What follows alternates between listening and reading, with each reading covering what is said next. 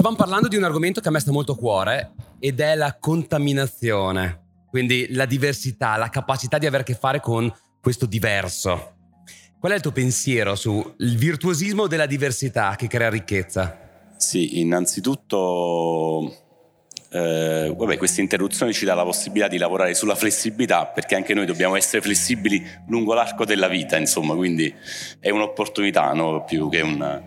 E, ehm, eh, l'integrazione è qualcosa di fondamentale, messa insieme, come diciamo prima, alle competenze trasversali è qualcosa davvero di importante.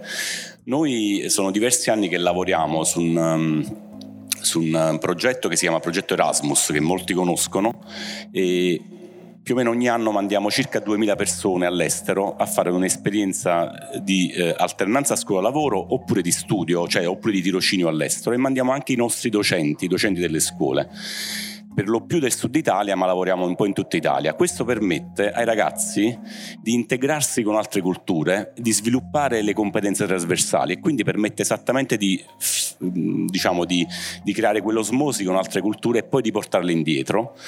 E credo che questo sia una cosa fondamentale. Oltre questo aspetto che noi definiamo un'integrazione orizzontale, cioè nello spazio di diverse culture, l'altra integrazione fondamentale tra cose diverse tra loro, perché parliamo sempre di diversità, un'integrazione verticale della filiera della formazione che parte dall'istruzione, cioè parte dalle scuole, passa attraverso la formazione universitaria o la formazione professionale e arriva al mondo delle aziende attraverso ad esempio l'agenzia per il lavoro o attraverso le aziende direttamente, magari con un contesto istituzionale che la, che la supporta.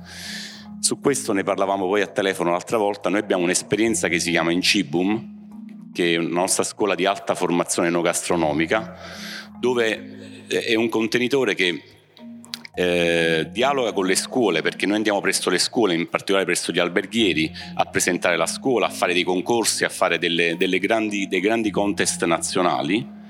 Eh, dove diamo anche borse di studio ai ragazzi, quindi dialoghiamo con i docenti delle scuole, dialoghiamo come, con la nostra agenzia per il lavoro con le aziende che ci chiedono determinati profili professionali quindi siamo, diciamo, ci mettiamo in mezzo nella filiera, le scuole da una parte, le aziende dall'altra, e dopodiché cominciano i dialoghi direttamente con, con, con i ragazzi.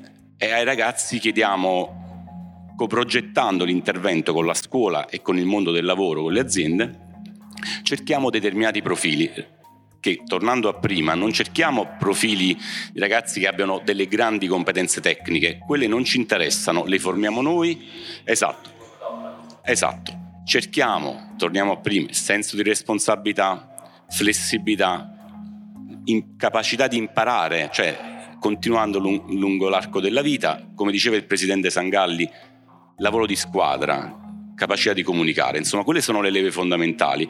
Dopodiché i ragazzi con noi una volta che entrano non fanno più un patto di formazione, ma fanno un patto di lavoro, cioè noi li seguiamo dopo i tre mesi di laboratorio che fanno da noi, i quattro mesi di, di stage presso le aziende, li riprendiamo in carico e entro 12 mesi ci obblighiamo noi a trovargli un lavoro. È un obbligo nostro, non è più loro. Se loro eh, superano gli esami intermedi, se non fanno assenze, quindi seguono tutte loro hanno la certezza di trovare un lavoro. Sì, e questo mi, mi, mi, porta dietro di, di, una decina d'anni, quando uno dei miei maestri, sai, ognuno di noi ha avuto dei mentori nella vita, che hanno dato quei due o tre consigli che hanno cambiato la tua, la tua professione.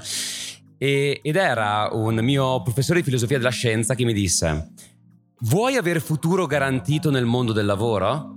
E ho detto, beh sì, certo, avevo poco più che vent'anni, mi fa, impara a negoziare. Perché 6.000 anni di storiografia riconosciuta ci dimostrano che l'essere umano è sempre stato impegnato a fare tre attività. Preparare guerre, fare guerre, leccarsi le ferite dopo le guerre. E devo dirti che l'attività che ha prodotto più alto ritorno investimento in termini di investimenti ehm, di eh, formazione è stata la negoziazione.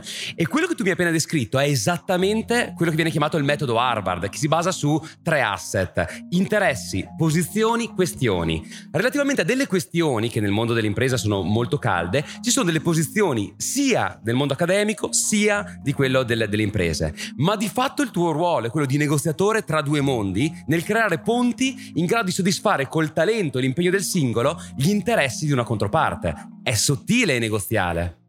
Perfetto. Comple- complimenti, Grazie. bellissimo progetto. E visto che poi nel focus chiaramente parlavamo anche del, del sud, una cosa importante, negli ultimi 20 anni abbiamo perso 2 milioni di persone che dal sud si sono spostate in altre parti d'Italia o del mondo.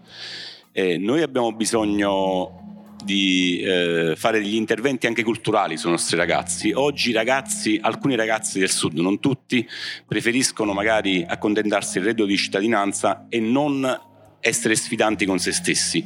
Dobbiamo insieme lavorare su un, su, insieme come istituzioni, come filiere, insomma, dobbiamo lavorare per fare in modo che i ragazzi invece rinuncino a stare a casa e f- accettino anche un lavoro umile come il cameriere, ma si mettono in gioco. Sai, questo per chiudere e, e ringraziate ancora una volta, mi fa venire in mente una chiacchierata che ho fatto con un mio carissimo amico, nonché socio, che si chiama Demetrio Albertini diciamo centrocampista di un grande Milan che ahimè per i milanisti presenti non c'è più e lui mi diceva la vita di un centrocampista che è un po' come quella di un imprenditore è una continua scelta tra due strade.